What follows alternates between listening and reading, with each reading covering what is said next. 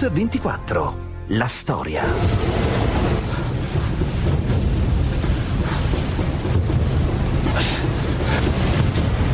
fatto che l'unica nave affondata fosse la nave con i rendiconti della gestione finanziaria della spedizione, quello attirerebbe l'attenzione di qualunque giudice istruttore se venisse oggi.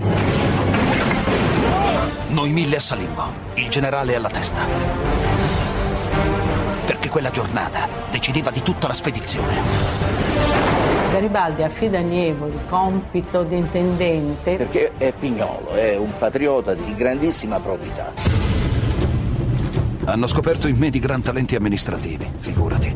Ma il non rubare è una grande virtù in Sicilia, ove principe e imbroglione è tutt'uno. C'era da impazzire. Lo dice chiaro e tondo, io qua perdo la testa. Queste irregolarità lui le segnala sempre per iscritto. Se quelle carte fossero state consegnate a un tribunale, molte persone avrebbero potuto subire delle conseguenze piuttosto imbarazzanti. Ippolito Nievo è il protagonista di una delle storie più misteriose del Risorgimento.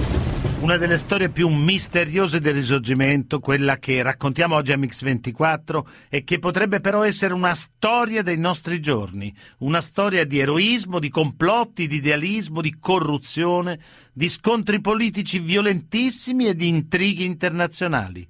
Tutto ruota intorno all'enigma mai risolto di una nave svanita nel nulla nei giorni in cui sta per nascere il Regno d'Italia. Un vero e proprio giallo risorgimentale, ma anche e soprattutto la storia di un grande scrittore, Ippolito Nievo, autore delle Confessioni di un italiano, misteriosamente scomparso dopo aver partecipato con un ruolo di primissimo piano alla Spedizione dei Mille, un giallo che inizia il 4 marzo del 1861 nel porto di Palermo. lunedì 4 marzo 1861. Su Palermo splende il sole, da quando Garibaldi è sbarcato sull'isola nel maggio del 1860 è passato quasi un anno e la Sicilia è ormai stata annessa al territorio sabaudo. Nel porto, lungo il molo arsenale, sono ormeggiati 11 battelli, 4 a vapore, due di questi sono pronti a salpare. Sono le 12.20 quando il piroscafo Ercole molla gli ormeggi. Destinazione Napoli. Su quel vapore sono imbarcati gli ultimi membri della spedizione dei Mille rimasti sull'isola. L'arrivo è previsto per la mattina seguente. Con tre ore di distacco parte il Pompei, di gran lunga più veloce. Sulla stessa rotta anche due tartane sgangherate con dei nomi altisonanti. L'Angelo Raffaele e la Madonna dell'Arco e un vascello da guerra inglese, l'Exmouth. Non sarebbe stata una navigazione solitaria. Eppure, dopo aver virato di pochi gradi a nord-est ed essere sparito all'orizzonte di quel piroscafo, l'Ercole, si perdono le tracce. A colpirlo una tempesta. Il giornalista Gigi Di Fiore, Claudio Marino dell'ufficio storico della Marina Militare. Raccontano le cronache del tempo che il mare era veramente molto agitato, era un mare eh, in tempesta. L'Ercole parte da Palermo con un mare buono. Nell'avvicinarsi a Napoli incontra quello che noi chiamiamo una buriana, una grossa tempesta. Il Pompei afferma di aver avvistato l'Ercole presso le bocche piccole di Capri tra le 3 e le 4 del mattino del giorno 5. Stessa cosa fa il capitano dell'Exmouth che segnala a 150 miglia di distanza da Palermo un vapore alla deriva. La mattina seguente nel porto di Napoli c'è solo il Pompei, dell'Ercole nessuna traccia. Così racconta lo scrittore Lucio Zinna. È l'unica nave che non arriva altre imbarcazioni anche di minore consistenza erano partite però quel giorno e seppure in, in, ritardo erano comunque tutte arrivate. Arriveranno anche delle tartane che trasportavano frutta. Trascorrono parecchi giorni senza che nessuno si muova. Lo stesso giornale ufficiale di Palermo non dà alcuna notizia del mancato arrivo di questo vapore che faceva servizio normalmente tra Palermo e Napoli. Dunque, un vapore che fa normalmente la spola tra Palermo e Napoli scompare e nessuno ne dà notizia. Che fine ha fatto l'Ercole? Perché nessuno lo cerca? Certo è che in quel periodo tutta la penisola è in fermento, mancano pochissimi giorni alla proclamazione del regno ed è solo quasi a due settimane di distanza, il 17 marzo del 1861, il giorno della proclamazione del regno, che sulla stampa napoletana esce una prima generica notizia sulla scomparsa dell'Ercole. L'ipotesi è quella di un affondamento dovuto a una fortissima mareggiata. Quell'imbarcazione vecchia e malmessa non avrebbe retto il mare, ma non è dello stesso parere il saggista Cesare Maria Glori.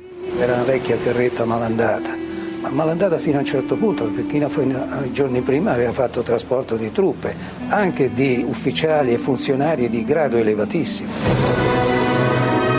29 anni di navigazione alle spalle e 4 revisioni. Il piccolo battello, 30 metri di lunghezza, 150 tonnellate di stazza, era stato requisito dalla Marina Sarda e faceva trasporto sia commerciale che militare. 18 uomini di equipaggio al comando di Michele Mancino, marinaio esperto su un'imbarcazione di tutto rispetto. Sentiamo Claudio Romano dell'ufficio storico della Marina Militare. Probabilmente poteva avere un, es- un aspetto non certamente di nave eh, modernissima, però eh, come tecnologia, come eh, capacità di navigare era una nave di tutto rispetto. Anche le ricerche successive non portano a nulla e il piroscafo generoso, inviato in perlustrazione dalla compagnia navale proprietaria dell'Ercole, torna a mani vuote. Ancora Lucio Zinna. E il generoso arriva a spingersi fino, fino a Lipari, ma non trova nulla, neanche un relitto, cosa questa particolarmente eh, strana. Dell'Ercole, insomma, non si trova Nulla e quella barca sembra essersi volatilizzata. Eppure, se fosse affondata a causa del mare grosso, qualcosa si sarebbe dovuto trovare: i fasciami dell'imbarcazione, i resti del carico, o perlomeno i corpi dei passeggeri imbarcati sulla nave. Tra loro c'era anche Ippolito Nievo, un giovane scrittore idealista e determinato.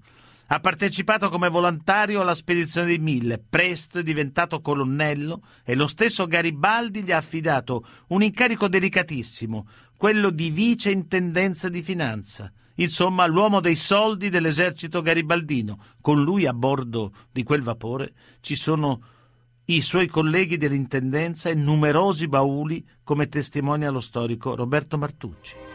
Ippolito Nievo porta eh, con sé eh, tutti i registri dell'intendenza militare di Sicilia. Sono i rendiconti, le ricevute, le note di tutta la gestione finanziaria dei mille. Ogni moneta spesa o incassata nella campagna di guerra garibaldina ha lasciato una traccia cartacea ed è in quei bauli. Nievo vuole partire il prima possibile e la prima nave che parte proprio quella sera del 4 marzo 1861 è l'Ercole. Sentiamo il giornalista Lorenzo Del Boca e il saggista Cesare Maria Glori. È stato convocato a Torino perché deve rendere conto dell'amministrazione finanziaria eh, dei garibaldini, viene accusato di malversazione, di cattiva gestione. C'era una campagna di stampa da diverse settimane sulla eh, gestione dei fondi da parte delle autorità garibaldine. I liberali accusavano i garibaldini di aver dissipato beni e sostanze e di non aver lasciato loro i conti a posto nei bilanci delle luogotenenze e le carte di Nievo potevano creare imbarazzo, come racconta il giornalista Giovanni Fasanella.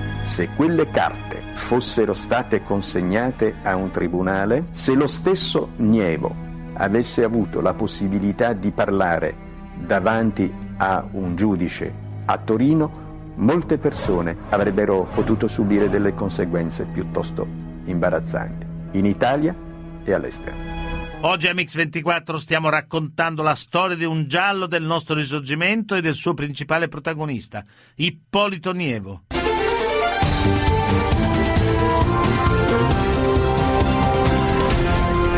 Mix 24, la storia. Bentornati a Mix 24. Quello che stiamo raccontando oggi è un enigma che non ha ancora avuto soluzione. Il 4 marzo del 1861 il vascello Ercole salpa da Palermo diretto a Napoli, tre passeggeri, Ippolito Nievo, con i rendiconti della spedizione garibaldina. Ma chi aveva paura di Ippolito Nievo? Perché le sue carte non sarebbero dovute arrivare a Torino? E davvero all'estero c'era chi poteva temere clamorose rivelazioni?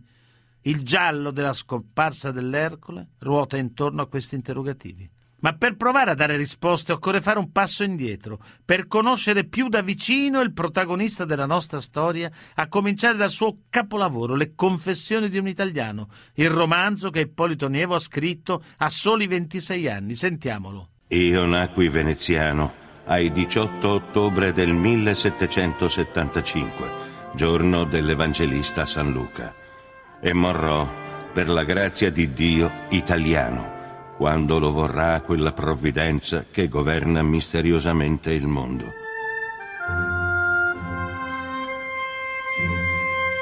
Ha il coraggio di definire che lui morirà italiano, cosa che, siccome lo dice nel 58, è tutt'altro che ovvia.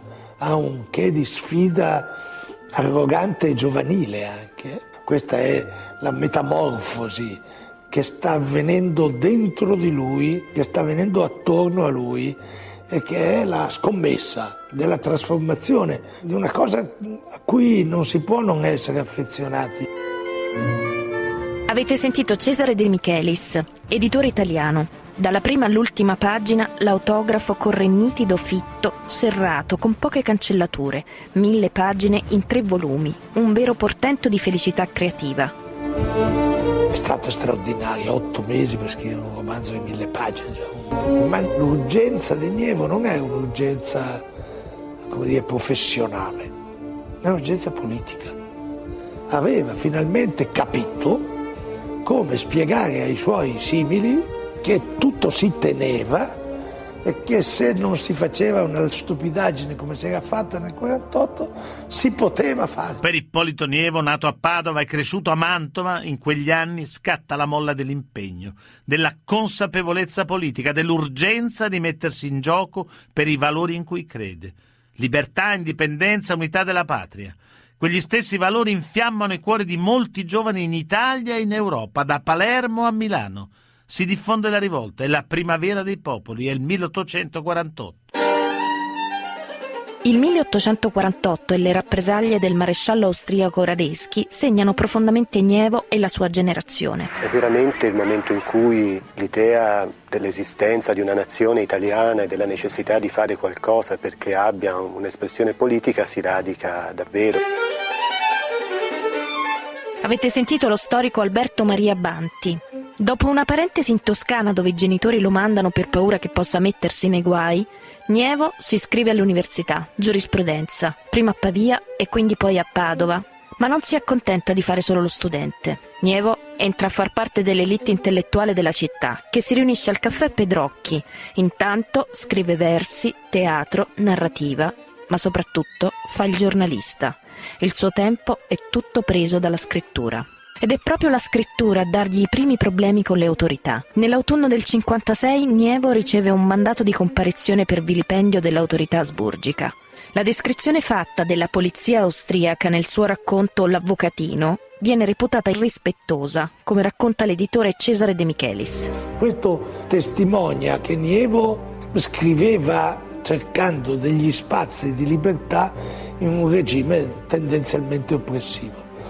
E questi spazi di libertà nel sistema allegorico del racconto dovevano diventare gli strumenti per fare un ragionamento di natura politica. Dunque, la scrittura come arma di lotta per la libertà e l'indipendenza, ma per Nievo non basta. Il suo impeto, la sua determinazione di giovane rivoluzionario hanno bisogno di ben altri sbocchi. L'occasione si presenta nell'aprile del 1859, con la seconda guerra d'indipendenza. A 28 anni Nievo si arruola tra i cacciatori delle Alpi, il corpo dei volontari al comando di Giuseppe Garibaldi. Scegliendo il fronte irregolare, ce ne parla Maria Rosa Santiloni della Fondazione Ippolito e Stanislao Nievo sceglie sempre il fronte irregolare piuttosto che quello regolare, mentre il fratello Carlo e poi anche l'altro fratello scelgono l'esercito piemontese. Lui no, lui è fuori da questo schema, lui preferisce più seguire anche questi nuovi ideali che Garibaldi sta portando avanti. Cavalieri improvvisati, noi di guerra fummo araldi, senza sacco e senza affanni, a combatter siamo andati, le falangi dei tiranni, fummo guide e scorridor. Viva, viva Garibaldi, presto in sella, o cacciator. La seconda guerra d'indipendenza si conclude il 12 luglio del 59 con l'armistizio di Villafranca e l'annessione della sola Lombardia al Regno Sabaudo. Nievo è ancora straniero in patria. Sentiamo Roberto Martucci. Nievo è padovano, ha una parte dei suoi affetti a Mantova e, e gli finisce all'improvviso la guerra senza che il Veneto venga eh, ricongiunto alla corona sabauda, quindi sostanzialmente pur avendo combattuto eh, si ritrova ad essere straniero in patria. Il ministro ci rimanda a casa, ma io non ho più casa, dove sono nato, dove sono i miei parenti, poiché vi domina ancora lo straniero. Casa mia oramai è tutta Italia. Dovunque è rimasta una speranza di guerra, dove si prepara la nuova riscossa. Impugnate una volta le armi. Non le dobbiamo smettere se la santa opera non è compiuta. Così scriveva Nievo negli Amori Garibaldini. A settembre del 59 ottiene il congedo e si trasferisce a Fossato di Mantova. Qui, a pochi passi dal nostro confine austriaco, scrive la storia filosofica dei secoli futuri. Un racconto che dice molto delle sue idee politiche. Bisogna metter via quel vecchio salmo della mortificazione della carne, inventato dai ricchi a danno dei poveri. Occorre dare a tutti una parte di felicità qui in questo mondo, dove siamo certi di goderla. Al resto pensi Dio. È un atteggiamento insolito per un nobile. Ci rende conto che una piccola elite non può governare un'intera nazione. Avete sentito Maria Rosa Santiloni, per tutto l'aprile del 1860 voci incontrollabili ma sempre più insistenti parlano di una rivoluzione in Sicilia e per sostenerla si preparano i primi di maggio una spedizione agli ordini di Garibaldi. Volontari pieni di speranza, di entusiasmo, giungono a Genova da ogni parte d'Italia, tra loro anche Ippolito Nievo. Ed è proprio lui che racconta così la spedizione di Mille in una lettera alla cugina Bice. Palermo, 28 maggio 1860. Bice carissima, scrivo questa data con piacere e con orgoglio. Ma tu prima di tutto vorrai sapere l'itinerario preciso della nostra gita di piacere. Partiti il 5 maggio all'alba da Genova, il 6 si approdò a Talamone. L'11, il mio giorno fortunato, fummo in vista della Sicilia. Ancorammo nel porto di Marsala, ove un quarto d'ora dopo giunsero due fregate ed una corvetta napoletana.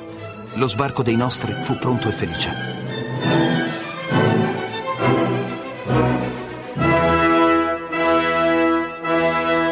Una mezz'ora che avessimo tardato e tutti saremmo colati a fondo.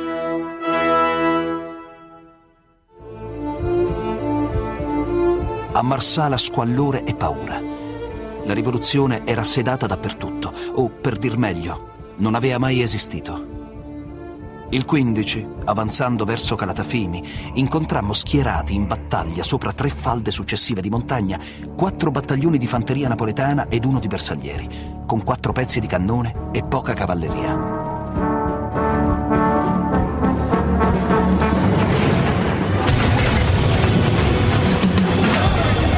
Noi mille salimmo, il generale alla testa, senza posa, senza prudenza, senza riserva. Fu impiegato fin l'ultimo soldato perché quella giornata decideva di tutta la spedizione. I tre bastioni naturali, erti come muraglie, furono espugnati con cinque cariche alla baionetta. Il 24, alle porte di Palermo, fummo assaliti. Il generale ci fece ritirare per Piana dei Greci, probabilmente per allontanare da Palermo i nemici. Un'altra marcia di fianco ci portò contro una terza porta della città, sulla quale, insospettati, piombammo ieri mattina all'alba.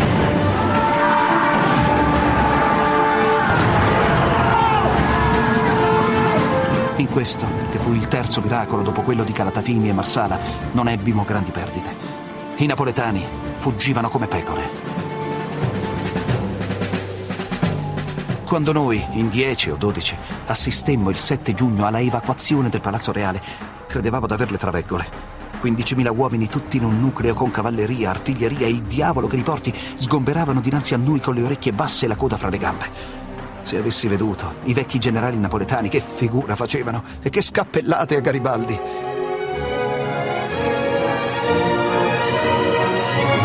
Ora quando mi scrivi ti prego di darmi del capitano e non già del milite. Ora sono anche vice intendente generale, ma ti risparmio questo secondo titolo, che è discretamente antipatico, benché mi dia a lavorare una diavoleria.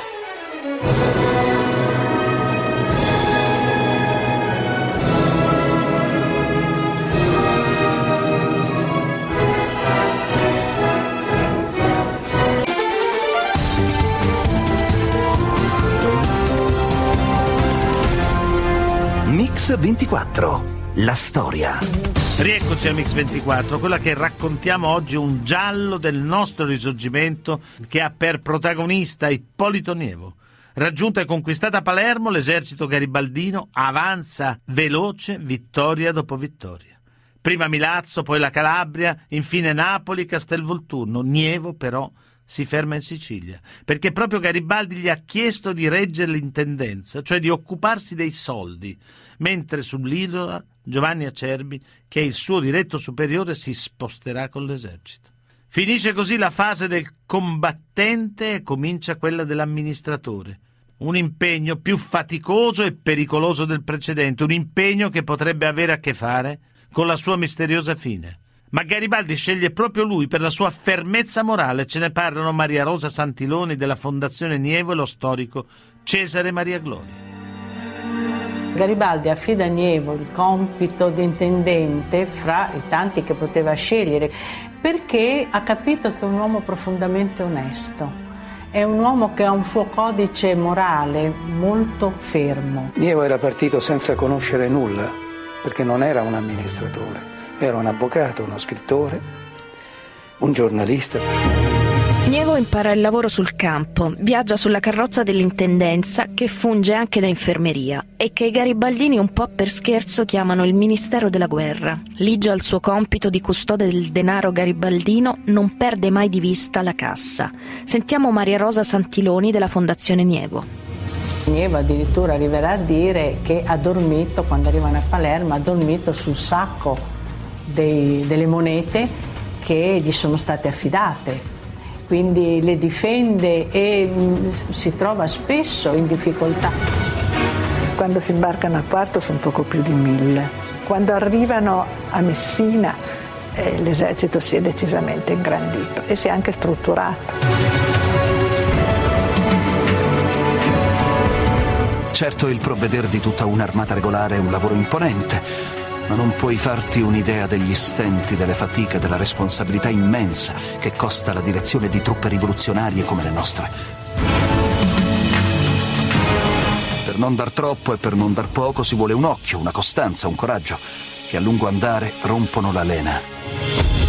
Ci sono le spese di vettovagliamento, di acquisto animali e divise, ci sono le navi da guerra da affittare e poi da comprare, i feriti a cui provvedere. A Palermo dunque Nievo è il vertice dell'intendenza, è il punto di congiunzione tra il ministro della guerra e i vari responsabili della logistica. Ma Nievo a Palermo riveste una posizione ancora più delicata perché non si occupa solo della gestione finanziaria dell'esercito. Dal 28 maggio infatti Garibaldi ha affidato all'intendenza militare tutte le funzioni di tesoriere e pagatore generale della Sicilia. E quindi, oltre alla caotica gestione finanziaria di un esercito rivoluzionario come quello dei Mille, a Nievo spettano anche i compiti di un vero e proprio Ministero del Tesoro della Sicilia. Ma qual è il reale potere di Nievo? Quali cifre deve gestire? Ce ne parlano gli storici Aldo, Alessandro Mola e Giuseppe Barone.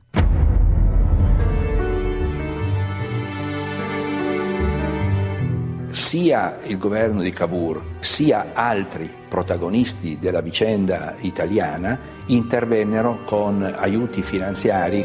Non è assolutamente credibile che eh, Garibaldi sia partito da quarto per l'impresa dei mille contando solo su un piccolo finanziamento di 90.000 lire dell'epoca. La spedizione garibaldina quando arriva a Palermo ha all'incirca 30 milioni di euro di oggi.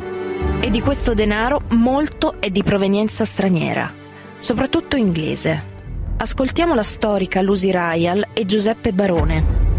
Quando parliamo dei, dei soldi diciamo, internazionali, i soldi vengono dall'Inghilterra.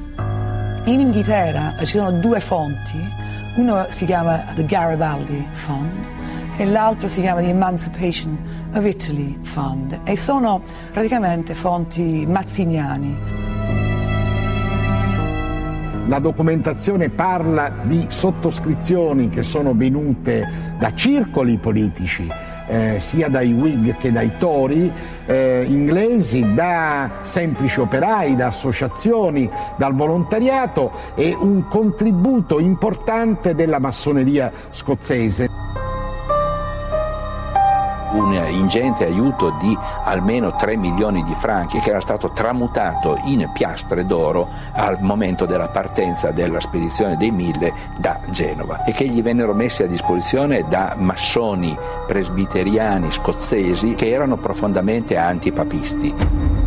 Avete sentito lo storico Mola. Nievo dunque conosce la provenienza del denaro utilizzato dalla spedizione notizie sensibili, materiale delicato che qualcuno potrebbe voler mantenere segreto. Se si venisse a sapere dei finanziamenti stranieri, soprattutto quelli della massoneria, questo potrebbe gettare un'ombra sulla più grande impresa patriottica del Risorgimento.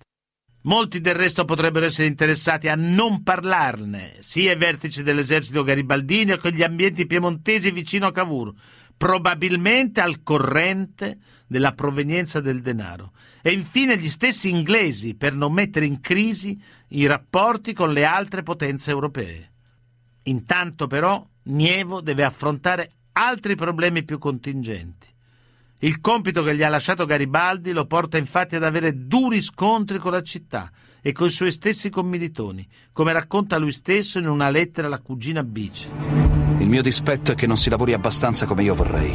Abbiamo un ministero della guerra che avrà forse la coda, ma il capo non di certo. È una fabbrica così fertile di ufficiali e colonnelli che finirà col gallonare tutti i siciliani. Tutti mi fanno la corte per suppliche, raccomandazioni e impieghi. Principi e principesse, duchi e duchesse appalate agognano 20 ducati al mese di salario. E il signor dittatore dice di sì a tutti, per cui tocca poi a noi sbrigarsene. In un esercito regolare europeo dell'epoca il rapporto tra soldati e ufficiali è di 1 a 30, quindi per 30.000 soldati ci sono 1.000 ufficiali. Invece nell'esercito garibaldino a fronte di una massa di 24.000 combattenti ci sono 6.000 ufficiali e si creano così meccanismi speculativi. Il meccanismo era abbastanza semplice, eh, i soldati potevano chiedere il trasferimento da un reparto all'altro eh, trasferimento che veniva accordato nel giro di breve tempo. Però che cosa succedeva? Che il comandante che aveva lasciato andare i garibaldini da un reparto all'altro continuava a mantenerli in carico e quindi pretendeva il soldo non soltanto per quelli effettivi che aveva, ma per quelli teorici, che erano il più delle volte il doppio. Ma il fenomeno della doppia paga richiesta da alcuni ufficiali e denunciata da Nievo è solo uno dei molti problemi con cui l'intendenza è destinata a confrontarsi. Ascoltiamo Giuseppe Barone. La testimonianza di Nievo al riguardo è impietosa, eh, gli sperperi sono enormi, ricordo soltanto i 60.000 cappotti acquistati che non furono mai indossati dai garibaldini e che furono venduti ai contadini calabresi e lucani per pochi spiccioli dagli stessi soldati. Furti da parte della popolazione, rendite elargite ai potenti del posto, promozioni facili, malversazioni da parte di soldati e ufficiali garibaldini e in più seri problemi con gli appalti e le commesse militari. Ad approfittare del denaro dei mille sono in molti, qualcuno anche delle camicie rosse. Nievo deve scegliere, chiudere un occhio o reagire. È molto rigoroso, come testimonia lo storico Roberto Martucci. Quando ho consultato i documenti del dell'archivio militare, mi è venuta fuori l'immagine di un Nievo pignolissimo a piantagrane, cioè eh, non disposto ad arretrare eh, nel momento in cui si accertava di alcune irregolarità. Queste irregolarità lui le segnala sempre per iscritto e insomma eh, immagino che crei una situazione di inchiesta permanente, cioè lui si fa un sacco di antipatie e eh, ha pochi amici sul posto. Un amministratore rigoroso che si fa molti nemici. Questa è l'immagine di Nievo che emerge dal suo lavoro di viceintendente. Qualcuno vuole mantenere il segreto sui fondi garibaldini e c'è chi su questi fondi ha lucrato, compreso qualche garibaldino disonesto. Ma la lista dei possibili nemici di Nievo non si ferma qui. A Turino i successi di Garibaldi vengono guardati con sospetto e diffidenza. I timori che il generale possa instaurare in Sicilia una repubblica di tipo mazziniano e che, una volta conquistata Napoli, possa spingersi fino a Roma sono forti. Garibaldi, insomma, va fermato e subito. Alle spalle di Nievo cominciano allora a muoversi interessi enormi. A Palermo sbarca Giuseppe La Farina. Ce ne parlano gli storici Giuseppe Barone e Alberto Mario Banti. Giuseppe La Farina è il braccio destro di Cavour. Arriva in Sicilia con un compito politico ben preciso, che è quello di mettere sotto controllo Garibaldi. Compito è di convincere Garibaldi a procedere all'annessione della Sicilia il prima possibile. Cavour non crede tanto che che Garibaldi voglia veramente condurre tutta questa operazione militare per poi consegnare senza nessun problema le terre liberate a Vittorio Emanuele II, come va dicendo. Siccome occorre controllare Garibaldi, uno dei modi per controllarlo è quello di cominciare a parlarne male e quindi è la Farina in prima persona che comincia a denunciare gli scandali e gli sperperi finanziari dei mille. Il paradosso che Nievo si trovò ad affrontare accuse su vicende eh, che lui stesso aveva denunciato. Ma Nievo lo dice, mettetevi voi nelle mie condizioni o nelle condizioni in cui eravamo noi. Quello che è interessante è che Nievo rivendica il senso politico loro, del loro modo di amministrare, più che la correttezza ragionieristica. Ma gli interessi alle spalle di una tale campagna stampa vanno ben oltre le supposte malversazioni dell'intendenza.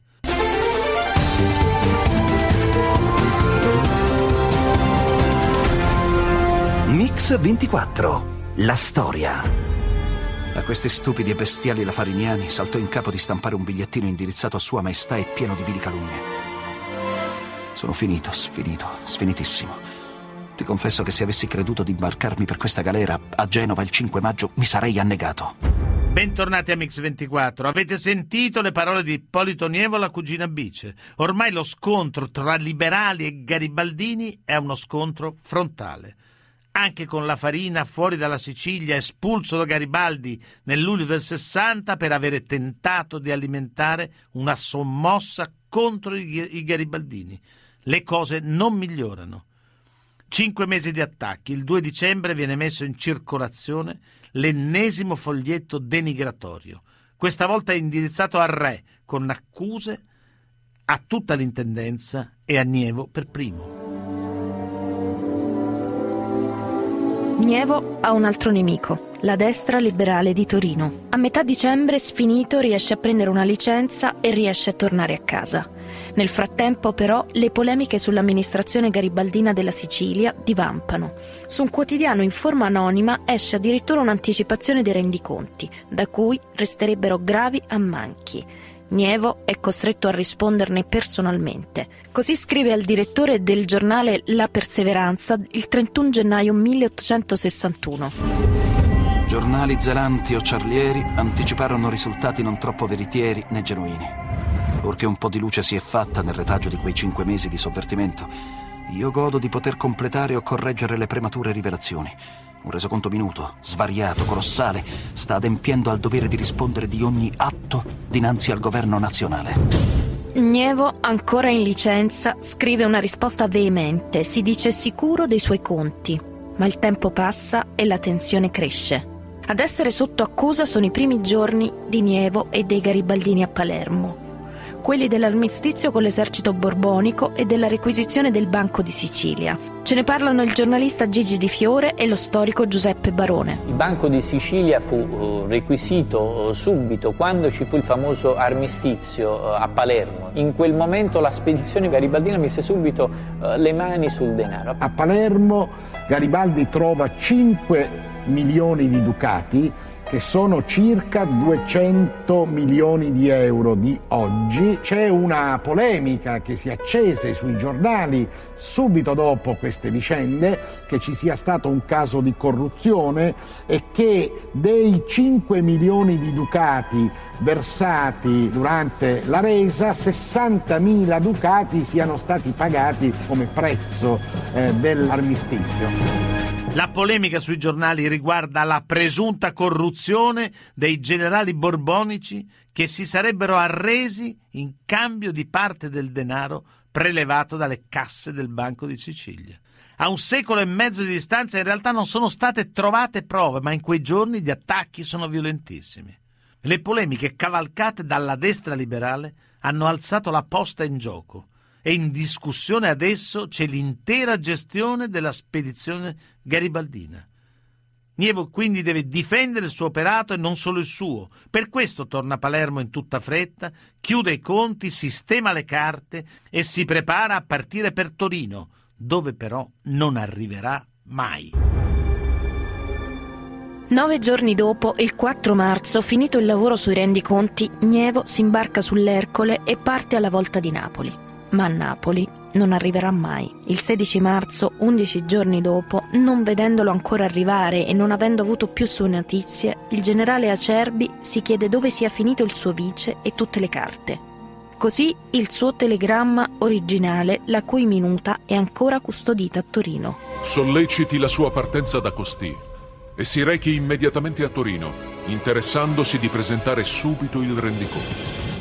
La notizia dell'affondamento arriva solo il giorno seguente, il 17 marzo, e con la notizia iniziano anche le ipotesi giornalistiche, le più disparate. Affondamento per burrasca, incendio dovuto allo scoppio delle caldaie, ma anche cattura da parte di vascelli arabi e persino dirottamento a Costantinopoli. Ce ne parlano lo scrittore Lucio Zinna e l'esplosivista Danilo Coppe. Che non si trovasse proprio nulla è un fatto che lascia, lascia riflettere, lascia pensare. Il naufragio di qualsiasi altra imbarcazione eh, lascia sempre delle tracce abbastanza evidenti in superficie, salvo quando non affonda in maniera repentina. Quindi vuol dire che l'affondamento, se c'è stato, è avvenuto per una esplosione avvenuta a livello della stiva al centro della nave, la quale si è aperta come le valve di, di una conchiglia, imbarcando acqua in modo improvviso. 30 giorni dopo interviene il Ministero della Guerra con i risultati di una sua inchiesta. Esplosione a bordo per eccessivo sforzo delle macchine. Claudio Romano e Danilo Coppe.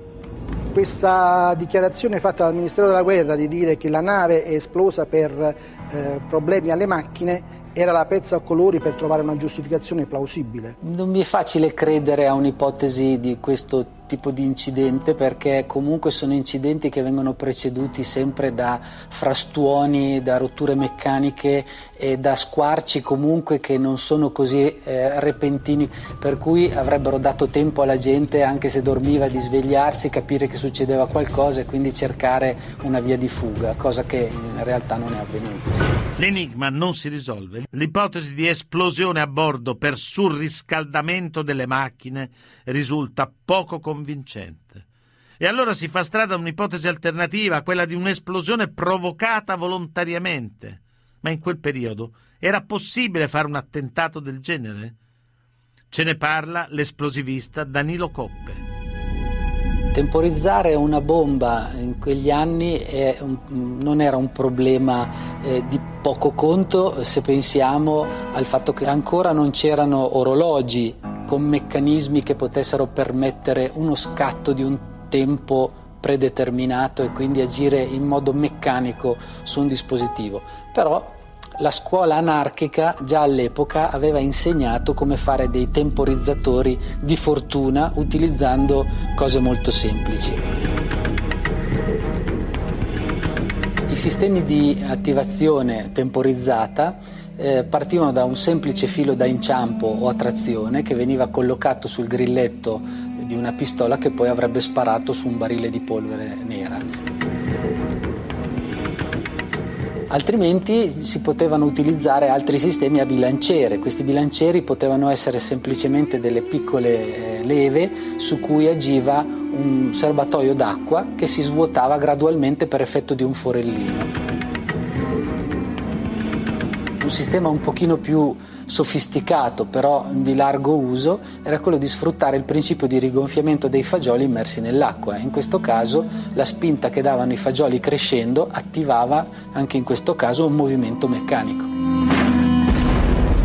L'ipotesi di un'esplosione e di un repentino inabissarsi dell'Ercole non collima però con i movimenti registrati dal Pompei e dall'Exmouth, come racconta Claudio Romano. Il comandante del Pompei e il comandante della nave inglese dicono di aver avvistato l'Ercole, ma come fanno ad essere certi che quello era l'Ercole?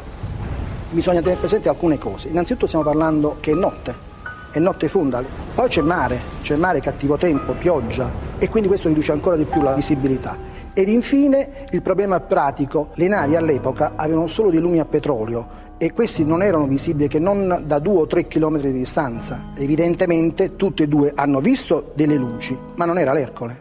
Insomma, solo ipotesi, ma in mancanza di prove certe non è possibile escluderle a priori. Davvero quella nave può essere affondata per impedire a Nievo e alle sue carte di arrivare a Torino? Davvero bisogna pensare alla scomparsa dell'Ercole come alla prima strage della storia d'Italia? Domande che rimarranno per sempre senza risposta. Quello che è possibile fare è cercare di ricostruire questo fatto tassello dopo tassello, a partire dalle carte che Nievo portava con sé. Ci furono effettivamente ruberie, malversazioni, eh, episodi di corruzione dimostrabili e dimostrati in documenti da parte delle dittature garibaldine. È un quesito rimasto eh, irrisolto e che lasciò comunque contrapposte le forze politiche che sarebbero sedute nel primo Parlamento italiano nel marzo del 1861. Eh, e quindi quel naufragio, quella scomparsa dei documenti ha lasciato uh, in stand-by, ha lasciato irrisolto il grosso quesito di quel periodo. La morte di, di Nievo in sostanza ha aiutato entrambe le parti perché entrambe le parti potevano sostenere, non essendoci mh, documenti, che eh, la loro eh, tesi eh, e le loro ipotesi erano giuste. I garibaldini e i democratici sulla eh, validità e sulla eh, trasparenza della loro gestione, i eh, liberali e gli uomini di Cavour invece nel gridare ancora contro le ruberie, le, gli episodi di corruzione, le malversazioni della gestione garibaldina. E allora chi avrebbe tratto vantaggio dalla scomparsa di Nievo delle sue carte? I garibaldini infedeli che avevano lucrato sulla spedizione? Gli esponenti della destra liberale che per attaccare Garibaldi avevano puntato tutto sulla gestione finanziaria della spedizione dei Mille? E poi tutti quelli che volevano tenere segreto il finanziamento della massoneria inglese all'impresa dei Mille? Tanti possibili moventi, nessuna prova e una sola certezza. L'Ercole e Ippolito Nievo sono scomparsi nella notte tra il 4 e il 5 marzo. Nessuna corruzione dell'esercito borbonico è stata mai provata. I 16 ufficiali napoletani processati ad Ischia furono tutti assolti. La legge 11 agosto del 67 dichiarò leciti i prelievi fatti dall'amministrazione garibaldina nel periodo della dittatura. Nel 1869 alla Cassa di Palermo vennero riconosciuti al netto degli interessi 1.415.000 lire per ripianare il debito del periodo garibaldino.